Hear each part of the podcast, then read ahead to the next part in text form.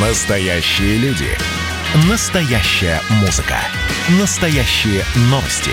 Радио «Комсомольская правда». Радио про настоящее. 97,2 FM. эм.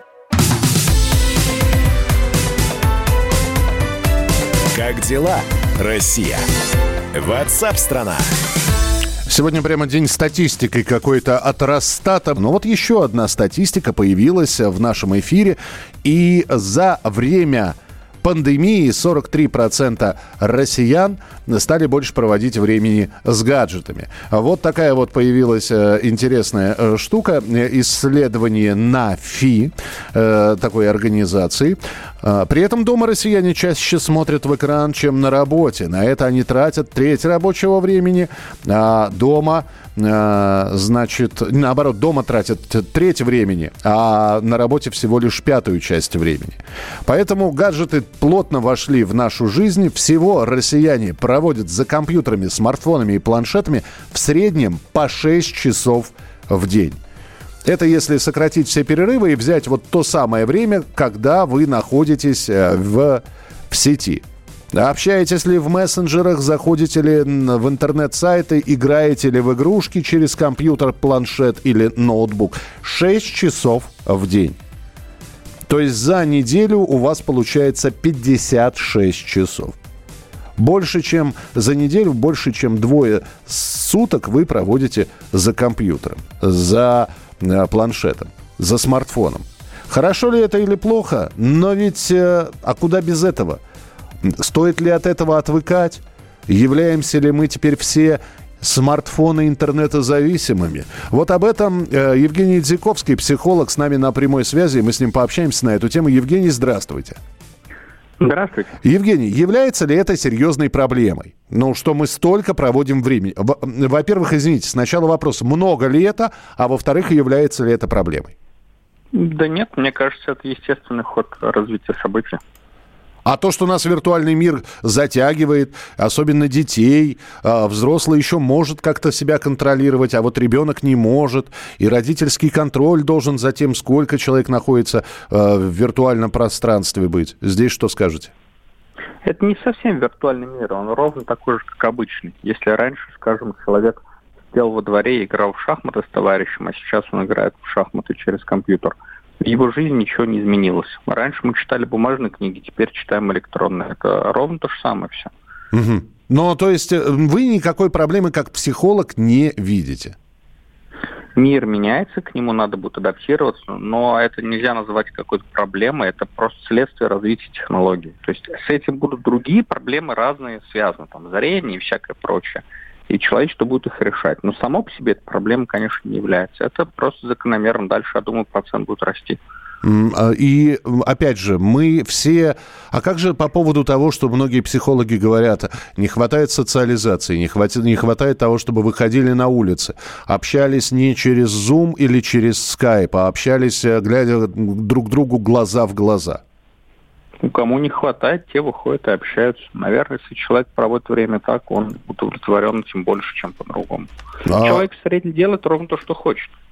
Ну, либо э, он не считает, что это как-то влияет на него. Интроверты, экстраверты, они не перевелись. И кого больше, кстати, спрашиваю у вас, как у психолога?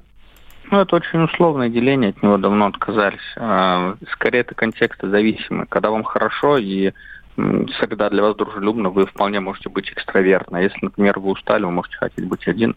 Но это очень условное деление. Угу. Все, значит, зависимости нет никакой, волноваться нет причин. Правильно я понимаю? Завис... Зависимость есть, но она следствие образа жизни. Тут примерно то же самое, что наша зависимость от быстрых углеводов, которые не было у наших древних предков, потому что у них не было быстрых углеводов, а теперь они для нас доступны. Есть зависимость, потому что мы информацию получаем так быстрее, легче, удобнее. И наш мозг считает, что это классно, выделяет много дофамина, и волноваться есть о чем. Но это не является какой-то болезнью или проблемой, потому что мир изменился, он стал другим. Я сейчас пытаюсь это осознать, но я, например, да, мне нужна информация, я постоянно в смартфоне, и я не готов назвать этой, это э, зависимостью, потому что когда у меня наступает выходной день, и мне не нужно потребление информации, я вполне могу обходиться без смартфона. То есть в зависимости от того, чтобы э, у меня постоянно находился телефон в руке, и я постоянно что-то искал, уже нет. Потому что я знаю, что рабочий день закончен, у меня свободное время, и мне не нужно потреблять столько информации. Поэтому вот я не зависим. Ну, это очень индивидуально. Дело в том, что у нас у всех разный отклик на дофамин, и кто-то из людей быстрее привыкает к новостным сайтам и к ленте, а кто-то медленнее. Опять же, ну, проверить легко, будете ли вы испытывать тревогу, если вы окажетесь в месте, где ваш телефон будет разряжаться или не будет Wi-Fi. Готовы ли вы поехать в отпуск и телефон вообще отключить, там, отключить компьютер. Большинство людей скажут, что им при этом будет дискомфортно, потому что качество жизни упадет. Mm. Могут, но им не очень этого хочется, прямо скажем. В этом смысле зависимость наблюдается. Так же, как с отказом от сахара, от быстрых углеводов и всего остального. Вы можете от них отказаться, но вам дискомфортно. Хотелось Пон... бы кушать их Да, потому что это вкуснее и слаще. Да, да, да, именно так.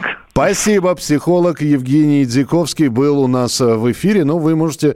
Да, э, это я неправильно посчитал. Это вот... Э, помните, мы вчера говорили, кто троечник был по математике? Я. Конечно, если 6 часов человек проводит в смартфоне, 6 7 это все-таки 42. Я почему-то 7 8 умножил. То есть я прибавил 2 часа лишних них, которые люди проводят э, с э, общаясь с компьютерами и с гаджетами. Нет, конечно, 42 часа меньше двух суток, но меньше не намного. На, на 6 часов не хватает, 6, 6 часов не хватает, чтобы двое суток не получилось. Так что... Так что вот такая вот история. Все равно 42 часа вы проводите, в среднем человек проводит в неделю в гаджетах, я не знаю, много это, мало это, является ли это зависимостью или нет. Если у вас свободный день, свободная минутка, слушайте, ну здесь можно обратить внимание по поводу зависимости, просто зайти в общественный транспорт. Там, где есть метро, ну вот я в, в Москве спускаюсь в метро, и если еще лет 15 назад зайдя в метро, можно увидеть было читающую публику. У кого газеты, у кого журналы, у кого книги в руках. Сейчас у всех смартфон читают, смотрят спортивные трансляции, играют, листают ленту Инстаграма, слушают радио «Комсомольская правда», в конце концов. Благо, что сейчас у нас в московском метрополитене интернет работает хорошо. И если вы еще себе не установили приложение «Радио Комсомольская правда», сделайте это. Во-первых, свежие программы э, в режиме реального времени в любой точке земного шара, там, где есть интернет. Во-вторых, э, э, с помощью мобильного приложения, опять же таки, можно всегда не запоминать цифры телефона прямого эфира или сообщения, куда присылать вам, все там будет подсказано. Одним, одним словом, скачивайте, устанавливайте, все это бесплатно. Горбачев уже давно не у власти, но все эти годы идет суд над. Судят жестоко, приговоры выносят размашистые, безапелляционные. Нередко расстрелять. И некоторые готовы лично этот приговор привести в исполнение. Здесь нет равнодушных. Судить Горбачева легко, понять его трудно. Так кто же он, Михаил Сергеевич, созидатель или разрушитель?